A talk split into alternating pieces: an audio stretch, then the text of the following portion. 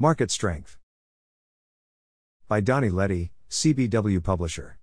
A few weeks ago, we started seeing the calf market really begin to strengthen, selling calves at levels from $1,800, $1,900, and $2,000 per head on up. That trend has continued through the final week of February. If you have been watching the sale barn reports, you'll notice that sale barns continue to reach record levels on big groups of backgrounded calves selling for $2,000, $2,100, $2,200, and even more per head. It appears that this market will continue to hold and even possibly gain strength as we get further into spring. It also looks like the cost of feeding those calves is going to cost less than it has for the last several years, with corn prices likely to be under $4 per bushel than over $5 per bushel in the fall of 2024.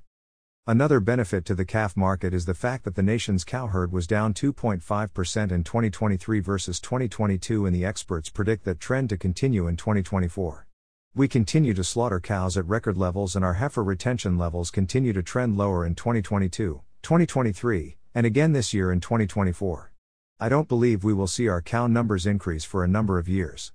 The cost of doing business, weather, and labor are three big reasons producers are running fewer cows. Even though the weather has been a whole lot better this winter than last, the cost of doing business and lack of labor have not changed. Yet another factor that will help hold up the cattle market is the decline in farms and farmland. According to the recently released USDA 2022 Ag Census, the United States lost nearly 142,000 farms and 20.1 million acres of ag land from 2017 to 2022.